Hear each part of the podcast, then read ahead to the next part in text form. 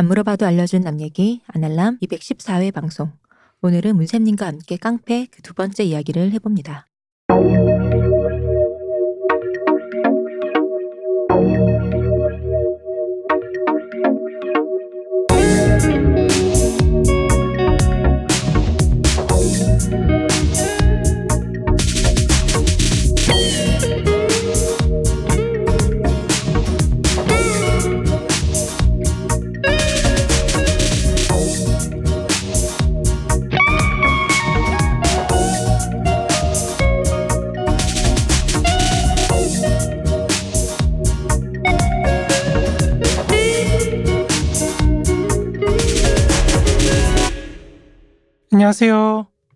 안 불렀는데 아, 아니 두 분이 가만히 계시길래 살짝 말을 띄워줘야 편집점을 찾으니까요. 아, 그런 거 네. 역시 제가 하수입니다. 문쌤님 안녕하세요. 안녕하세요. 이동규 대표님 안녕하십니까. 안녕하세요. 시호십니다. 문세님이 드디어 이제 그 말을 저번 시간에도 그랬지만 말을 참지 못하는 어, 어, 네, 저도 전문 방송인. 빈틈이 어. 생기니까 어, 아, 방송사건 줄 알고. 아, 아주 좋습니다. 우리 뭐 스타킹이 아닙니다. 그쵸. 우리 뭐 생방송도 아닌데요. 뭐. 음, 아니죠. 문세님이 좀 더 어려가지고 한 아홉 살 정도였으면 좋겠다. 스타킹. 신동. 신동. 마르크스 얘기하는 신동. 마르크스를 얘기하는 아홉 살에 신동. 갑자기 얘기하면 미친 사람 아니에요? 그러니까 스타킹이 나오죠. 마르크스 빙이 된 거지. 아니면 아, 마르크스가 이렇게 현신. 어, 마르크스가 대- 다시 태어났다 대한민국에서. 그랬으면 좋겠습니다. 이제 마장군이 씌어가지고 갑자기 강호동 부채로 딱 때리면서 내 이놈 대경영이 뭔지 아느냐? 이러면서 놀리는 거예요. 약간 그런 거 있잖아. 아 왜냐면 제가 강호동 씨가 모를 리가 있나 체인점이 몇 갠데. 아 그럴 수 있죠. 음, 그 철인왕후 보다가 철인왕후 드디어 끝났습니다. 아, 네. 음, 철인왕후를 보다가 제작진이 좀 억울했을 것 같아요. 왜요? 왜요? 스토리 결말이 그렇게 났는데 음. 그거를 이제 혐한이라고 이렇게 아, 깠으니. 그 아. 저 스토리 결말도 참 웃겼어요. 저는 전혀 안 봐서 그러니까 몰라요. 이게 대체 역사가 됐는데 결국에 얘기해도 되나요 이거? 되게 뭐 되죠. 어때요? 아, 그래? 여러분 아. 스포가 있습니다. 됐네요. 이제 네. 하시면 됩니다. 대체 역사인데 동학의 힘을 빌어서 이렇게 입헌 군주제를 그렇죠, 만들어서 음. 철, 그 철종이 아니라 이후 역사 철조가 되는 거야. 어. 그 공이 많이 그렇죠. 어. 그런 조와 시작- 종의 차이가 네. 있으니까요. 근데 그래봤자 역대 한국의 모든 작가들이 해왔던 그 인식 저희가 비판했던 음. 인식에선 벗어나지 않아요. 그러니까 뭔가 민중의 힘은 또 이루고 싶은데 음, 거기 있어야 되고. 결론적으로 성군으로 옹립한다라는 이상한 그렇죠, 서사로 그렇죠. 흐르는 그런 이상한 봉건적인 그 전근대적인 사고 방식에선 결코 다르지 않아요. 단지 그 성군이 내 남자여야 중요하다는 거지. 그렇죠. 재벌가의 상속가다가 또 내 남자여야 되고 뭐 아. 그런 거 아니겠어요? 뭐 그렇죠. 그런 겁니다. 뭐 이제 그런 뭐 거. 유구한 약간 제국 선망 네. 의식이랄까요? 근데 그거보다 그런 생각이 드는 거야. 중간에 이제 왜 철종 때니까 좀 있으면 이제 고종 순종 나오면서 네. 나라가 망하니까 그 인식도 이제 아이 뭐 어차피 이 나라 망하는데 이러면서 이제 철인왕으로 빙의했던 우리 음. 신현 선생이 뭐 띠, 띠껍게 굽는데 음. 순간에 그런 거지. 그러면서 이제 이 나라를 만들기 위해서 필요한 이펀군 주제고 나발이고가 아니라 내 보기에 이복에 필요한 건 대경영이라고 이런 이런 거 있잖아. 고- 중공업 중공업 이 사람아 약간 이런 느낌의 중간에 그러니까 왜 음. 불러 세워서 우리 마르크스를 많이 들으신 분이라면 중간에 그 드라마 볼 때 이런 그 열불이 터져 나와야 된다. 그게 안 되니까 나라가 망하죠.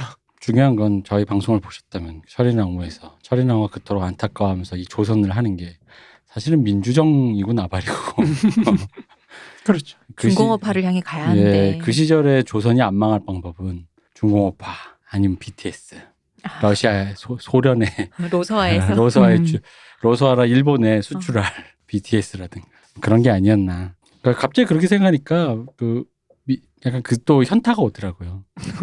이게 뭐 민주주의 중요한데 음. 결국은 사실 또 그런 우리가 알겠지만 그런 대경영을 하든 뭐 하든 결국 우리 왜 산업화 시대 때 생각해 보면 결국 여공들의 힘든 이런 음. 것들 그렇죠. 그런 과정에서 정치 체제가 민주화가 중요하고 뭐 이런 거긴 한데 생각보다 우리는 생각보다 그런 좀 더 정신적인 걸 맨 앞에 생각을 하고 있었다가 음. 실질적으로 중요한 것들이 먼저 선행되어 가는 과정에서 이제 필요한 것들을 이제 좀 얼기설기 이렇게 가져가야 된다고 생각을 하니까 철조가 잘해 주시겠죠. 어 뭐 철조가 뭐 어, 입헌 군주제로 철조 깨서 음, 잘하시겠죠. 네. 그런 어쨌든 근데 되게 스토리가 재밌긴 하더라고요. 음. 그 남자가 빙의를 해서 어쨌든 둘이 그런 관계가 되잖아요. 근데 그걸 묘사할 때 다시 되게- 빠져나가진 않아요. 아니 그러지 영원히 네. 거기 살아요. 그냥 어, 취중망원 그- 예. 생후회라고 잠깐 정신을 잃었는데 일어났더니 음, 임신했어 아, 뭐 그런 거야. 뭐 이제 그런 세상에 음. 좋았다고.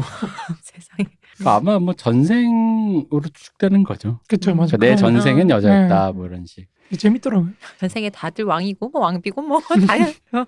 쌍놈은 아무도 없어. 아니 문세님 그걸 재밌게 보시다니 그렇게 쌍놈 같은 전개를 아니 근데 신혜선 문신 요새 매운맛 좋아하시잖아요. 아 그러네. 신혜선이 너무 연기를 잘해가지고 그렇죠, 맞아요. 아, 진짜 남자가 몸에 들어있는 듯한 그런 느낌이더라고요.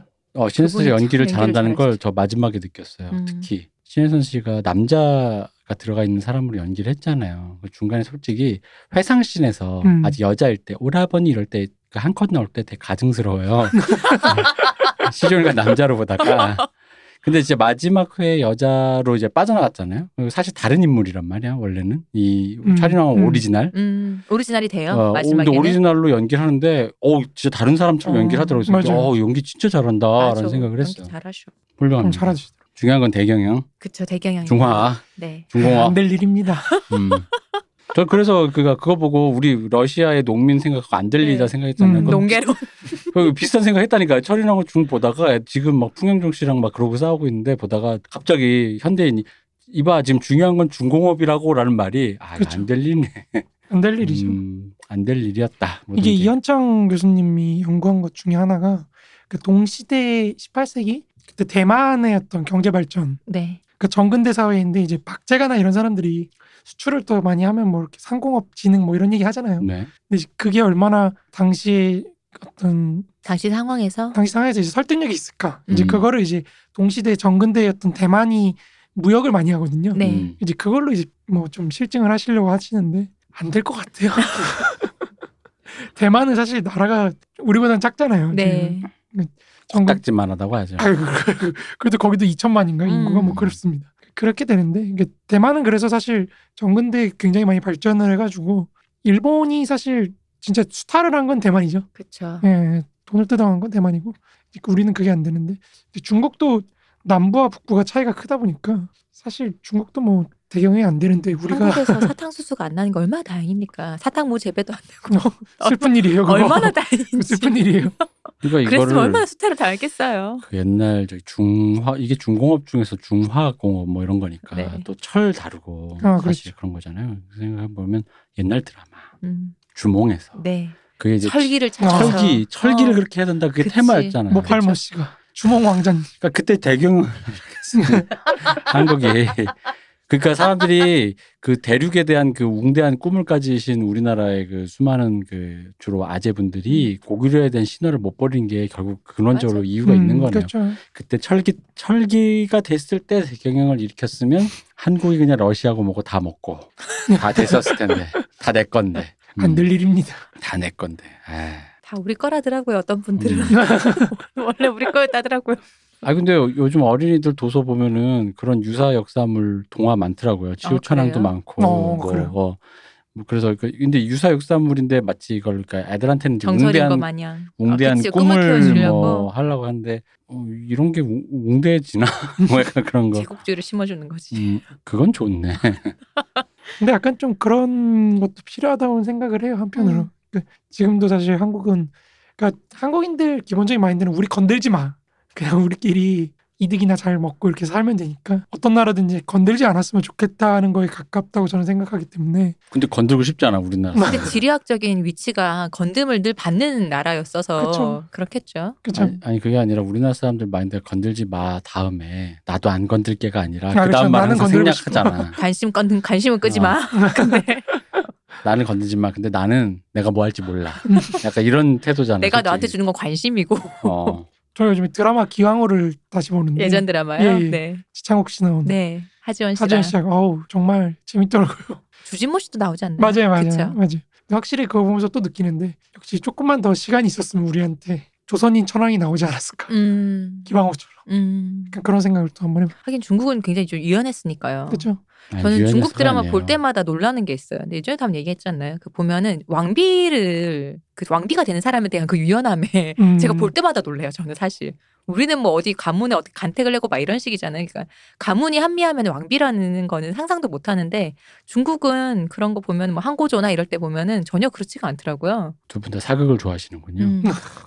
대표님 좋아하는 그 우리 얘기했던 아가리 fight 중국 사극 장난 아니에요. 아, 그러니까 저 별로 안 좋아요, 그러니까. 그래요? 어, 저는 대사 많아서. 어, 저는 멜로, 아 멜로. 음, 멜로, 멜로. 짧고 굵게. 음. 요즘엔 뭐 보세요? 요즘에요? 요즘에는 이제 볼 건 거의 다 봐가지고 이제 런온 마지막 회를 놔두고 아, 런온. 있죠. 어. 허쉬를 네. 이게 VOD에서 어. 2주 지나면 공짜로 볼수네 있거든요. 맞아요. 참고 어? 있어요. 어, 결제 안 하고 어, 계속 네 VOD에서 2주 지나면 공짜예요. 어, 그건 몰랐어. 허쉬가 지금 그래서 네. 펜트하우스 빨리 보세요. 아, 펜타 펜타우스는 다, 다 봤습니다. 아 그러셨구나. 이미 봤죠. 시즌 2를 기다리고 있어. 은근 재밌더라고요. old 어. fashioned 하지만 재밌더라고요. 음. 역시 매운맛이 제일 재밌어요. 한 번에 쫙 못 보겠더라고 진짜. 너무 세가 계속 음. 어떠 어떠 어, 터지니까. 한 번에 못 보지. 어, 음. 힘들더라. 근데 그게 15세라며요. 저도 뭐 보면서 당연히 19세로 음. 생각하고 봤는데 어우 티저 나오는데 좋더라고. 벌써 또 어, 한몇 맞아. 명또 시- 자빠지더라고. 티저 나오네. 음. 몇명 자빠지더라고. 좋아. 그냥. 역시 김수영 작가님이세요. 오늘은 또 거의 그 정도 매운맛에 준하는 인물을 또 한번 소개하는 아 그쵸. 방송이 될 것 같은데. 맞아요. 이제 박충금이라고요. 네. 이제 소위 친일 인명사전에 올라와 있죠. 네. 근데 이 사람이 아주 제가 볼 때는 인간 쓰레기 중에 쓰레기. 음. 정말 폐- 장 폐기물인가요? 아, 거의 그 정도 급이죠. 음. 사실 이 사람 악행은 정말 파도 파도 끝이 없는 그 정도인데 아 이제 그런 인물들이 어떻게 새를 얻고 그러니까 자기 음. 전성 시대를 겪고 네. 또 이제 어떻게 끝나게 되는지를 좀 이 연결시켜서 말씀을 드리려고 하는데 일단 그러려면 지난 시간에 또. 예 남았죠. 네. 저희가 답변을 못했어요. 그러니까 왜냐면 조직 폭력배라는 거를 엄밀한 금, 그 정의로 하면은 사실은 70년대 음. 70년대보다 이제 60년대 후반이죠. 그러니까 보통 이제 거기서부터 이제 우리가 흔히 아는 네. 조직 폭력배라고 그렇죠, 하는 그렇죠. 사람들. 어. 왜 그러면 이제 사실 그때 자본주의화가 본격적으로 시작되기 때문에 이제 이때부터는 좀 조폭과 조폭 같은 그런 사적 사적인 폭력들과 공적인 폭력이 좀 이렇게 병행해서 서로 좀 협력을 하면서 발전하는 그런 걸로 나가는데 그 이전에는 사실 국가가 압도적으로 이제 힘이 있기 때문에 이제 오늘은 이제 그 과정으로 가는 걸 좀 보기 전에 이제 지난 시간 얘기를 좀 끝내자면은 그래서 그러면 이제 그 전을 어떻게 파악을 할 것이냐라고 했을 때 네.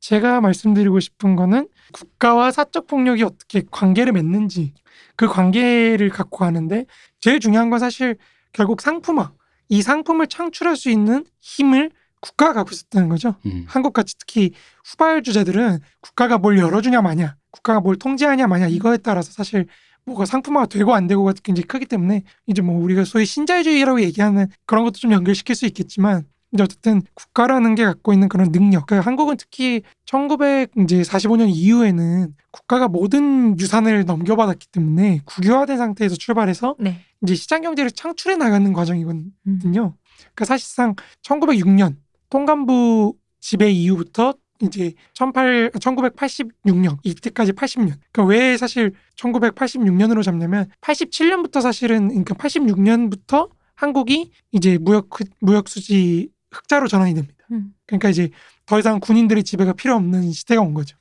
그 사람들의 어떤 역사적인 뭐랄까요 의의라고 할까요? 그거를 얘기를 하자면 결국에는 이 초기 자본주의화에서 나타난 어떤 비용을 폭력으로 어떻게 억누르느냐 음. 이게 전복될 수도 있는 거거든요. 그러니까 소련이나 이런 것처럼 혁명이 일어나서 이렇게 뒤집어질 수도 있는 거고 뭐 그런 건데 그 비용을 어떻게 이제 뭐 소위 말해 개인들한테 사적으로 전가를 시키면서 무마를 시키면서 이제 공업화를 완성을 하느냐 이거라고 했을 때는 저는 이제 무역 수치가 흑자로 바뀌는 86년이 가장 적절하다. 그럼 이제 1906년부터 1986년까지 80년 이 80년의 군인 지배 근데 사실 이승만은 군인이 아니잖아요. 그쵸. 우리 프린스는 군인이 아니셨죠. 근데 뭐 이제 전쟁 전쟁을 지도했던 사람이라고 해서 이제 그냥 퉁치고 네, 넘어가자면 같이 넘어가는 예 거죠. 넘어가는 네. 거좀 어떤 사람들은 또 이거 갖고 또 이승만도 무인적 기질이 있고 어쩌고저쩌고 하는데 또 그렇진 않고 그건 본인께서 들으시면 싫어할 것 같은데요. 아 뭐 그럴 것 그 같아요 제가 볼 얘기는, 네. 때도 여기도 하나만 해야 됩니다. 장군이야 박사야.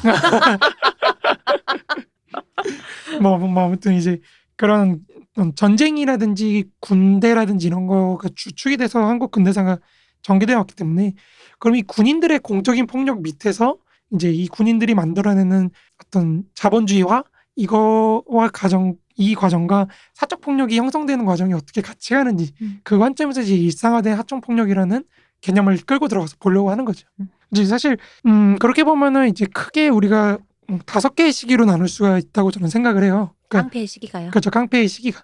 그러니까 사실 식민지기는 영화기 이런 거. 그 영화기랄까요? 약간 조금 뭐랄까 프롤로그 같은 느낌인데 네. 사실 그런 것 치고는 너무 길게 써왔네요. 제가 프롤로그 치고는 조금 이렇게 길게 써오긴 했는데 아무튼 그러니까 식민지 시기는 사실 조직이라는 걸 만들어보는 경험을 하는. 음. 그러니까 우리가 뒤에서도 얘기하겠지만 사실 이 식민지기가 중요하긴 중요한 게 식민지기에 배운 것들을 계속 그대로 가져갑니다. 음. 이 조폭들이. 그러니까 예를 들어서 연예인 네. 연예인 하는 것도 제가 뒤에 적어놓긴 했지만 이게 약간 나중에 여기 이마수가 참여를 하거든요. 이그 연예 비즈니스에서 그렇죠, 돈을 그렇죠. 이렇게 착취하고 돈을 착취하고 것을 이러는 거를 이마수나 이런 사람들을 모아가지고 이제 조선 총독과 깡패들 모아가지고 이제 사업을 할때 음. 그런 식으로 이제 하는 걸 배우고 이제 가져갑니다. 그러니까 나중에 보면은 1950년대 뭐 60년대 이럴 때 의외로 깡패 조직들이 또 많이 하는 사업이 뭔지 아세요? 뭐예요? 청소 사업을 많이 해요. 청소. 네, 청소. 폐품. 인종 청소. 야, 야, 인종 청소는 아니고요. 이제 우리 소위 말해 폐품이나 이런 거 모으고 아, 네. 그 그런 고물, 예 그렇죠. 고물 그런 거 그런 거를 해요. 그것도 사실은 식민지기 그걸 경험해서 그래요. 음, 이 사람들이 철이 돈이 되니까요. 그렇죠, 그렇죠. 철이나 뭐 이런 거 그런 거 모아가지고 파는 게 돈이 된다는 걸 배워가지고 음, 나중에 그 뒤로도 이제 그런 걸 계속 하는 그러니까 그런 여러 수익 사업들의 원형이 약간 식민지기 이때 좀 생겨난 거죠. 그래서 영화 같은데 왜 사람 처리할 때 그런 차들 있는 데는 있잖아요. 왜 고물 그런 거 만- 모아놓은데. 뭐 폐차 뭐 이런 네, 거. 그런 데서 음. 처리하고 그러나. 아이 그건 그냥 전- 세계 동일한 거예요. 그쵸. 음, 그냥 베이비 드라이버에조차 나오잖아요. 음, 전 세계. 동일이에요. 그냥 그거는 거기가 흔적 없이. 어, 처리하기 좋다. 네. 음. 사람들의 눈이 잘 안 가는 음. 곳 뭐 그런. 제가 전에 우리 방송에 또 얘기했지만 늘 결정적인 장면은 왜 항상 공, 폐공장 이런 거에서 다 그런 겁니다. 그쵸. 우리 지난 네. 2년 전 안시상에서 그런 얘기를 했었죠. 그렇습니다. 그리고 이제 제일 중요한 거는 국가와 사적 폭력이 맺는 관계가 음, 종속적이라는 게 여기서 규정이 됐다는 거죠. 음. 그러니까 이게 그 흔히 말하는 조직을 했는데 사실 뭐 조직했으면 어쨌든 간에 조직에서 이게 무슨 친목 단체가 아닌 이상 음, 그렇죠, 경제 주체가 돼야 되니까 그렇죠, 그렇죠. 경제 주체가 되고 근데 경제 주체가 되려고 하면 어쨌든 간에 사적인 어떤 뭔가 그 사단법인. 뭐, 흔히 말 활빈당 이런 것처럼 어둠 속에 이럴 수는 없잖아. 그러니까 어쨌든 간에 메이저한 어. 대로 어딘가에서 양지로 끄트- 나와서. 어, 음, 끄트머리를 그렇죠. 잡고 있어야 되니 그러다 보면 모이긴 모였는데 뭘 해야 돼? 경제 주체로 거듭날라면 하다 보니까 그게 이제 식민지 경험에서 그 조직하고 경제 주체가 되는 과정을 경험했다 이 말씀이신 그렇죠, 거죠? 그렇죠. 그 음. 조직함조차도 식민지기에 그것을 이제 해준 거잖아요. 그렇죠, 이런 식으로 한번. 할 수 있어라는 거를 그, 맞습니다. 그때 경험을 해본 거잖아요. 맞습니다. 그러니까 기존의 그 사적 폭력들은 사실은 그런 경험이 없죠. 그렇죠. 다 뿔뿔이 점조직처럼 그러니까. 자기들끼리 조금 조그맣게 새가 있는 사람들을 조직화, 조직이라는 것으로 경험할 수 있게 어, 해준 자체가 그렇죠. 식민지기였던 거죠. 이보시오. 네. 국가 경영의 경험이 있어 활빈당 모르시오. 율도국 국가를 경영해봤는데 그게 국가를 경험해봤잖아. 근데 네. 율도국으로 갔잖아. 그래서 싹 빠져나가 갔기 때문에 그게 소실된 아, 거예요. 그렇네요. 아, 아. lost technology. lost 그치. technol- 아, 아이, 참. 그건 몰랐네요. 아, 음. 이거 아 lost technology 그렇구나. 그러니까. 어. 역시 역시 다시 모든 걸 원점부터 해야 돼. 그러니까요. 얼마나 힘들었겠어요. 이게 가장 큰 문제입니다. 근데 사실 맞는 것 같아. 우- 이게 농담 삼아 얘기했지만 이 아까 한국의 문제가 그거잖아. 네, 맞아요. 맞아요. lost 네. technology잖아 음. 이거. 이어지지 않는다. 어. 음. 아, 씨. 농담 삼아. 어, 갑자기 숙연해졌어. 그 방망이 깎는 노인 이거 어떻게 깎는지 모르고 그렇죠. 짚신 빚는 노인 이거 어. 어. 떻게 빚는지 모르고. 그러니까요. 그렇죠, 그렇죠. 음. 그래서 이제 뭐 식민지기는 사실 정치 체제는 전시 체제고 이제 주요한 폭력 단체는 우리가 반도 의용 정신대. 네. 정신대가 이제 여성들만 있는 게 아닙니다. 남자들도 이렇게 의용 정신대 해가지고 이렇게 끌고 갔고. 그러니까 이게 이 사람들이 끌고 간 거 아닌가요? 이 사람들을 사실 이용해 먹은 거죠. 그렇죠. 이 사- 사람들이 중간 그 매개체가 아, 그러니까 관리자처럼. 그런 것도 있지만 네. 이 깡패를 그대로 노동력으로 사용하기도 합니다. 음, 그러니까 이 정신대가 보면 아시겠 정신대잖아요. 네. 그러니까 이게 어떤 특수 예를 들어 무슨 뭐뭐 공업단 뭐 이런 것도 아니고 그 방탄소년단도 아니고 음. 그 정신대라고 뭐겠어요. 그러니까 조직은 해서 필요한 데다 갖다 쓰려고 만들어 놓은 조직인 거죠. 음. 그러니까 이 그렇죠. 사람들이 무슨 뭐 중간 관리자도 됐다가 음. 공장에도 보냈다가 흔히 말하는 위안부도 됐다가 뭐 이렇게 되는 거죠. 거기 맞습니다. 남녀 구분도 없고 뭐 예. 끌고 가는 거죠. 용. 그렇죠. 반도 의용 정신. 이름이 참 특이하지 않아요? 네. 그러니까 여기서 제일 중요한 거 핵심은 의용이라는 거죠. 네. 음. 니네가 자발적으로 음. 조선인들이 그쵸. 자발적으로 아, 역시 우리 허- 황국을 위해서 뭐 이런 음. 건데 어 이것도 혹시나 오해하면 안 돼. 반도의 용정신대 아닙니다. 아, 이거 반도의용 정신대입니다. 그렇죠 그렇죠. 그리고 이제 미군 정기부터 이승만기까지는 이제 사실 정치 체제는 점점 전시 체제를 탈피하는 그런 과정이잖아요. 네. 그 연성 권위주의라고 그 이걸 연성 권위주의라고 할 수도 있는지 또 의심스럽기도 한데 아무튼 뭐 연성 권위주의와 이제 이 당시는 사실 동대문파가 제일 핵심인 거죠. 네. 동대문파나 뭐 아니면 대한청년단 나중에 음. 동대문파나 이런 거 다 끌고 들어가는 그런 대한청년단이 핵심이고 여기도 역시 뭐 국가하고의 관계는 종속적이고 기생적이고 뭐 그런 건 뭐 똑같죠. 그러니까 박정희기 초기까지만 해도 사실은 종속적인 게 계속 이어진다고 할 수가 음. 있어요. 그러니까 박정희기부터 이제 종속성을 좀 탈피를 해서 독립적으로 좀 이렇게 가는 경향이 좀 있는 거고 이제 그 다음에 박정희 후반기부터 이제 민주화까지는 사실상 호남파가 이제 중심이 돼서 네. 이제 움직이는 건데 이 호남파는 제가 지난 시간에도 네, 말씀드렸 호남 삼파 얘기를 했었죠. 지난 시간에도 말씀드렸다시피 결국에 뭐 경제 개발에서 소외되는 음. 그런 사람들인데 이게 제가 부산 쪽은 않는 이유가 뭐냐면은 부산 쪽들은 사실 전국구로 올라오지 않습니다. 거기를 네네. 그대로. 음. 음. 그러니까 이쪽은 그 호남파가 작살나는 걸 봐요. 음, 음. 거기서 거기서 이제 보니까 올라가면은 이제 두드러지면 큰일 나는 거야. 음, 그러니까 이게 모난돌이 장막 끈다. 그렇죠, 그렇죠. 어, 그러니까 조폭들이 사실은 이름이 되게 특이한 게 많은 게 네, 경찰이 붙여서 그런 건데 맞아요, 맞아요. 어. 근데 이게 왜 그러냐면 자기네들이 무슨 무슨 파라고 얘기하면은 바로 들어오니까 아 음. 조직으로 네. 이제 딱 찍히는 거니까. 찍히면은 이제 이제 형량이 늘어납니다. 아, 이 음. 조선의 왕 이름 같은 거네.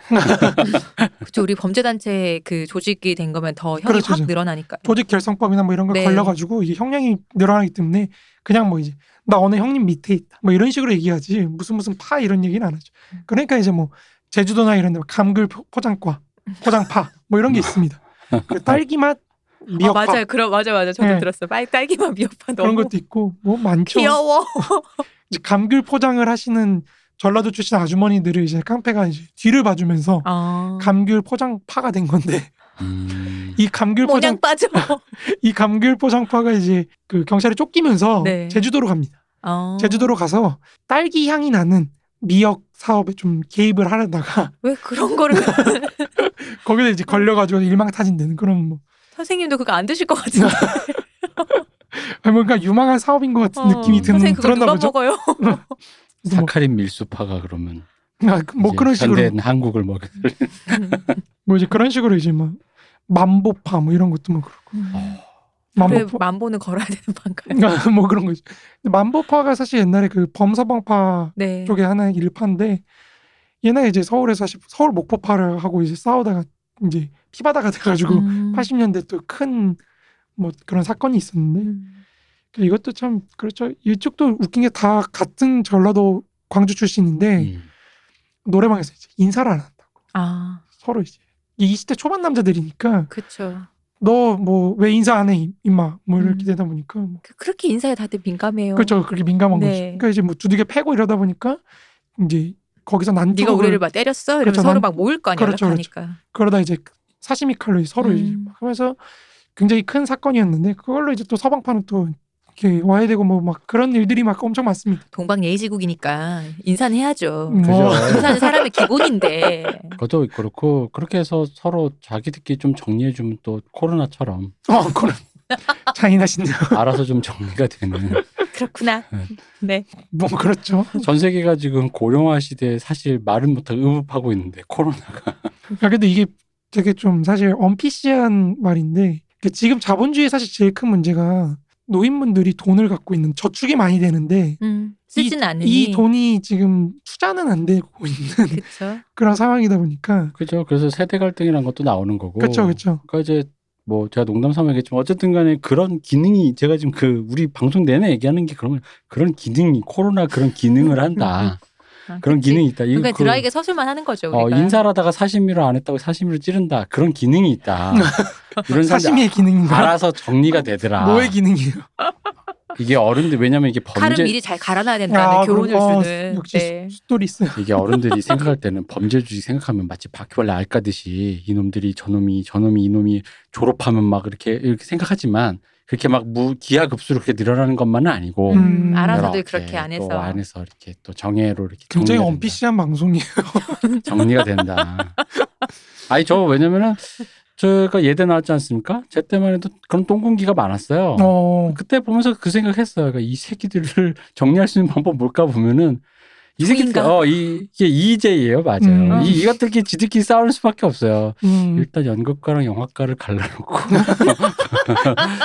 기수 이 겉모술수. 학, 어, 학번 순서대로 이렇게 뭐 이제 그런 거죠. 그러니까 그때 보면서 느낀 거죠. 그러니까 거- 그쪽이 확실히 한국적인 거야. 빨리빨리 결과 보자. 사심위로 이렇게 빨리 이렇게 아, 없애버리고. 그렇지. 그래서 이제 뭐 그다음에 민주화 시기 이후에는 사실 뭐 여기저기서 그냥 터집니다. 지금도 뭐 근데 이게 사실 통계가 뭐 정확한 게 별로 없다 보니까 정확하게 사실 누가 깡패인지를 이렇게 하기가 어렵잖아요. 네. 지금도 뭐 2, 3만 명 뭐 이렇게 된다고 하는데 근데 이게 우- 참 지역 토착 깡- 깡패들 있잖아요. 네. 음.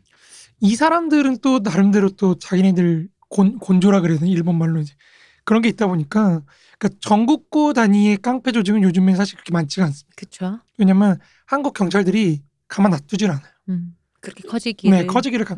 사실 김태촌님 같은 사람들도 인생의 거의 절반 이상을 감옥에서 음. 보냈지 뭐 사실 나와서 뭐 한 게 없거든요. 그러니까 김태촌도 나이 60평생에 밖에서 생활한 거 따지면 사실 10년 정도밖에 안 되거든요. 그죠. 게다가 이제 경찰이 무장을 이제 하기 시작하면서 흔히 말하는 SWAT 팀, 경찰 음. 특공대, 우리나라 경찰 특공대가 그 SWAT 팀 대회 세계 대회 네. 가면 1등 하잖아요. 아, 그래요? 네. 1등해요. 근데 그것도 웃긴 게 제일 장비가 후진데. 음. 아, 그래요? 장, 장비 요즘은 이제 많이 좋아졌다고 한, 어. 한 십몇 년 전만 해도 장비의 낙후를 그 사람의 능력으로 조직력으로. 어, 조직력과 능력으로 우리 소방관 대회 같은 것도 해도 음, 맞아요. 1등, 1등 한다. 그래가지고 어, 왜- 한국인은 정말 정말 피곤한 민족이네요. 그 한국 경찰 스와트 팀 그러니까 그런 식으로 무장화가 된 이후로는 사실은 우리나라 총기도 없는데 그렇죠. 총기도 총기가 있는 마피아 정도가 돼도 될까 말까한데 이런 조직화된 음. 국가 조직의 그 무장 단체에 그렇죠. 총기도 없는데 뭐 기껏해 사심이 들고 있는데 뭐뭐 특공대한테 뭐 어떻게 하겠어요? 사실 요즘 같은 데는 조직 폭력과 생길 수가 없지. 맞습니다. 네. 그러니까 요즘에는 사실 기업화가 많이 됐죠. 그러니까 이제 점점 돈을 이렇게 금융으로 많이 가고 음. 금융 쪽으로 이제 풀어달라고 많이 가는 거고 저희가 알고 있는 유명한 앱들도 그 시작을 그렇게 했다는. 그런 얘기 많죠. 근데 이게 결국에는 사람을 어떻게 갈아놓냐의 문제이기 때문에 그런 의미에서 폭력은 계속 있을 수밖에 없는 그런 네. 것 같기도 합니다. 그러니까 이제 뭐 주먹으로 사심이로 그리고 이제 흔히 말하는 저 뭐 억지로 뭐 사장님 빨리 도장 찍으시죠 하면서 음. 뭐 룸사롱 들어가서 막 손목에 네. 자른다고 이런 게 없어져서 그렇지. 사실은 뭐 금융이나 이런 걸로도 사람 얼마든지 사람 옥죄는 건 많잖아요. 결국 그런 식으로 이제 결국은 조직화가 되는 거겠죠. 요즘엔 그래서 기업 사냥꾼의 조폭이 많습니다. 음. 음. 말씀하신 것처럼 사장님 도장 찍어 요가 이제 사장님 주식 팔아요. 뭐 이런 걸로 음. 바뀌는 거죠. 그렇죠. 여기다 팔아요. 기부해요. 뭐 이런 걸로 되는 건데 요즘엔 점점 뭐 사실 똑똑한 사람들도 많아지고 뭐 이러다 보니까 조폭들도 점점 이제 국가가 쫓아가기가 힘들어지고 있다고는 하더라고요. 그뭐 조직화해서 예전처럼 음지에서만 이제 활동할 수 없으니 그렇죠. 양지로 나가서 일을 하려면은 뭔가 누가 봐도 이것은 그냥 우리는 그냥 기업인데요, 우리 회사인데요 할 수. 있는 이제 그런 쪽으로 가는 거죠. 그래서 요즘 경찰도 재밌는 게 요즘은 이제 우리나라도 이제 많이 그 흔히 말하는 뭐 좀 이런 말은 웃기지만 흔히 말하는 민도가 높아져서 형사 범죄는 많이 준대요. 음. 그래서 얘 원래는 이제 경찰은 우리 왜 의사는 외과가 뭔가 그런 음, 드라마에 많이 나오고 누구를 무식한 칼잡이를 아냐는 어. 그런 거. 아 근데 보통 그러잖아요. 왜냐 액션이 되니까 드라마 어. 같은 데 보면 뭐 외과 의사가 그치. 어쨌든 의사야도 수술하면서 대표 몇 시간을 어, 동안 뭐 이런 대표하는 거. 것 같고 음, 현미경 들여다보는 것보다 음, 뭐 그런 거. 같고 형사도 왜 경찰도 왜 형사과가 음. 뭔가 그런 막 살인범을 쫓고 근데 이제는 형사 범죄가 많이 주니까 오히려 형사보다 그 흔히 말하는 경제팀 그쪽이 인원 보충이 많이 되나 보더라고요. 어. 왜냐면은 그런 사기. 범죄, 지능 범죄, 사기 음. 그런 경제 범죄가 훨씬 많아지니까 사회가 복잡해지고 말씀하신 추세랑 에 따라 경찰 대응도 그렇게 좀 변화해 가는 것 같다. 음, 맞습니다. 그렇다 그러더라고요. 음. 근데 되게 무섭더라고 인터뷰를 보니까 주시는 다 하고 있대요. 음. 그러니까 쟤네가 뭐 하는지 알긴 아는데 저걸 어떻게 검거할지만 고민하고 있는 거예요. 이분들이. 시기와 이런 걸 고민. 그렇죠, 그리고 그렇죠. 우리 인력이 많지 않다 보니까 또 그렇죠. 뭐 그런 것들. 다한 번에 다 할 수는 없는 거죠. 꽤 여러 가지 고민이 있다는 걸로 제가 들었어요. 왜냐면은 그러니까 문세님이 예를 들어 우리 이제 아날람으로 치면 이제 죄를 졌어 아날람에게 뭐 예를 들어 대본을 안 써온 죄, 뭐 늦은 죄, 죄송합니다. 어쨌든 결석한 죄, 뭐 이렇게 있다는 죄가 세 개잖아요. 세 개를 다가 다 때려 넣으면 한 대 칠 수 있는데 음, 이거를 증명을 해야 돼 세 가지. 음. 근데 그 중에 하나만 증명했어. 예를 들어 늦은 죄 이건 확실해. 근데 나머지는 증명이 좀 애매해. 이러면 잡았다 요놈 해버리면 오히려 얘를 그러니까 엄하게 잡아버린 거야 그냥 음. 오히려 왜 움츠러들게. 그잖아 조직 범 조직 폭력배와 범죄가 많은데 그걸 엮어야 되잖아요 음. 왜냐면 예를 들어 얘가 살인이랑 절도를 동시에 했는데 절도죄로 잡아놓으면은 살인은 어쩜 음. 근데 살인 이건 살인은 얘기를 안 했으니까 판사가 살인에 대해서 뭐 기소를 안 했는데 뭐 그렇죠, 어떻게 그렇죠. 뭐, 그건 뭐 그냥 어, 뭐 살인 살인범인데 아 그건 기소를 네가 안 했잖아가 되는 거잖아. 그러니까 그런 여죄를 다 모아야 되는데 음. 그러다 보니까 이제 주시를 하면서도 이걸 털어먹기 위해서 왜냐면 눈에 당장 보이는 건 그럴 수 있죠. 뭐 오락실 가서 무슨 시비 털다가 사람 팼어. 그런 걸로 하나 들어가 봤자 그 그쵸. 조직 하나 털어봤자 그게 뭐 음. 뭐몇 명이나 털고 수 음. 있겠어요. 음. 몇몇 개월이나 때릴 수 있겠어. 그러다 보니까 이제 그런 거겠죠. 근데 그뭐 저기 특히 와이어 보면 특히 그 그런 고민이 거기서도 와이어에서도 얘 하나 잡고 끝날 게 어, 아닌데라는. 음. 형사들의 고민이 있거든. 이거 눈앞에 그러다 보니까 뭐냐면 눈앞에 지금 사람 패고 있는데 걔 이 범죄를 눈을 감아야 되는 거야. 음, 아 그런 모순이. 예, 왜냐면 얘를 지금 때리는 걸 말리러 갔다가 누구세요가 돼 버리면은 근데 지금 이게 문제가 아니거든. 얘를 음. 때리러 온 전체 구조가 있잖아요. 아 그렇죠, 그렇죠. 왜 돈 안 냈어 상납 안 했어 하면서 때리러 왔다 이거지. 그럼 그 뒤에 뒤에를 봐야 되니까 뭐지 그런 구조가 이게 주로 영화에도 많이 묘사되는데 이게 예전에 방금 아까 말씀드린 그런 폭력 구조였다가 아까 말씀 이좀 이제 지능 구조로 가는 음, 거니까. 맞습니다. 그러니까 일종의 육체 노동으로부터 벗어나는 음. 그런 거가 돼가지고 그러니까 요즘엔 어쨌든 이런 식으로 이제 구성을 해보다 보면은 사실 한국에도 사실 이제 미국이나 이런 것처럼 마피아라든지 이런 거대 조직이 나타날 수도 있다 충분히 음. 특히 마약 유통이나 이런 거에서 굉장히 많이 하고 있고 한국 조폭들이 요즘에 제일 많이 수출하는 건 역시나 여성 음. 여성이나 이런 사람들 납치해가지고 인신매매하는 거에 많이 집중을 하기 때문에 이제 뭐 아시겠지만 연예인들이나 이런 것들도 되게 그런 거 많이 제공을 받잖아요. 네. 누구 뭐 TV에 나왔으면 목가시 뛰고 뭐 이런 것들을 많이 연결시켜주는 그런 브로커 역할들도 하고 하다 보니까 이제 그런 걸로 이제 바뀌어 나가는 건데 요즘엔 그래 사실 국가의 관계는 사실 거의 독립적이면서 동시에 적대적인 그렇죠. 그런 관계가 많이 됐습니다. 그러니까 기존에 이제 요즘에는 사실 정치 깡패라고 할 만한 게 별로 그렇게 많지는 않죠. 그러니까 깡패가 어떤 정치인의 행사나 이런 거에 참여하는 건 있을 수가 있는데 후원자로 이렇게 하거나 네. 이런 건 뭐 그런 건 있는데 판을 뒤집으러 가는 경우는 잘 없죠. 그렇죠. 이제는. 이제 그런 네. 건 없는 거죠. 그러니까 정치인의 어떤 뭐 고민거리라고 해야 될까 이런 거 처리해주는 시- 음. 뭐 뒤, 뒤치다거리 해주는 그런 건 많이 없어진 거죠. 요즘엔 그런 시대는 아닙니다. 이게 그러니까 뭐 독립적이다, 적대적이다 이런 식으로 된 게 민주화 시대 이후로부터 그렇죠. 된 거죠. 그렇죠. 그래서 이제 식민지 시기를 한번 보자면 역시나 식민지 시기는 핵심은 조폭이라는 게 드디어 나타나기 시작했다. 조직 이런 그렇죠. 조직이죠. 드디어. 정확하게는. 어. 여기 이제 들어가기 전에 밑밥을 먼저 몇 개 깔고 그러니까 식민지기 때 국가가 그럼 무슨 생각을 했는가? 식민 국가, 조선 총독부라는 식민 국가가 그럼 무슨 생각을 했는지를 먼저 한번 깔아보고 조선을 털어먹을 생각. 털어먹을 생각. 사실 뭐 털어먹을 게 없습니다. 그러니까 생각을 해야죠. 아 그렇죠. 아 그런가요? 네. 마른 수건에 어. 마른 수건에.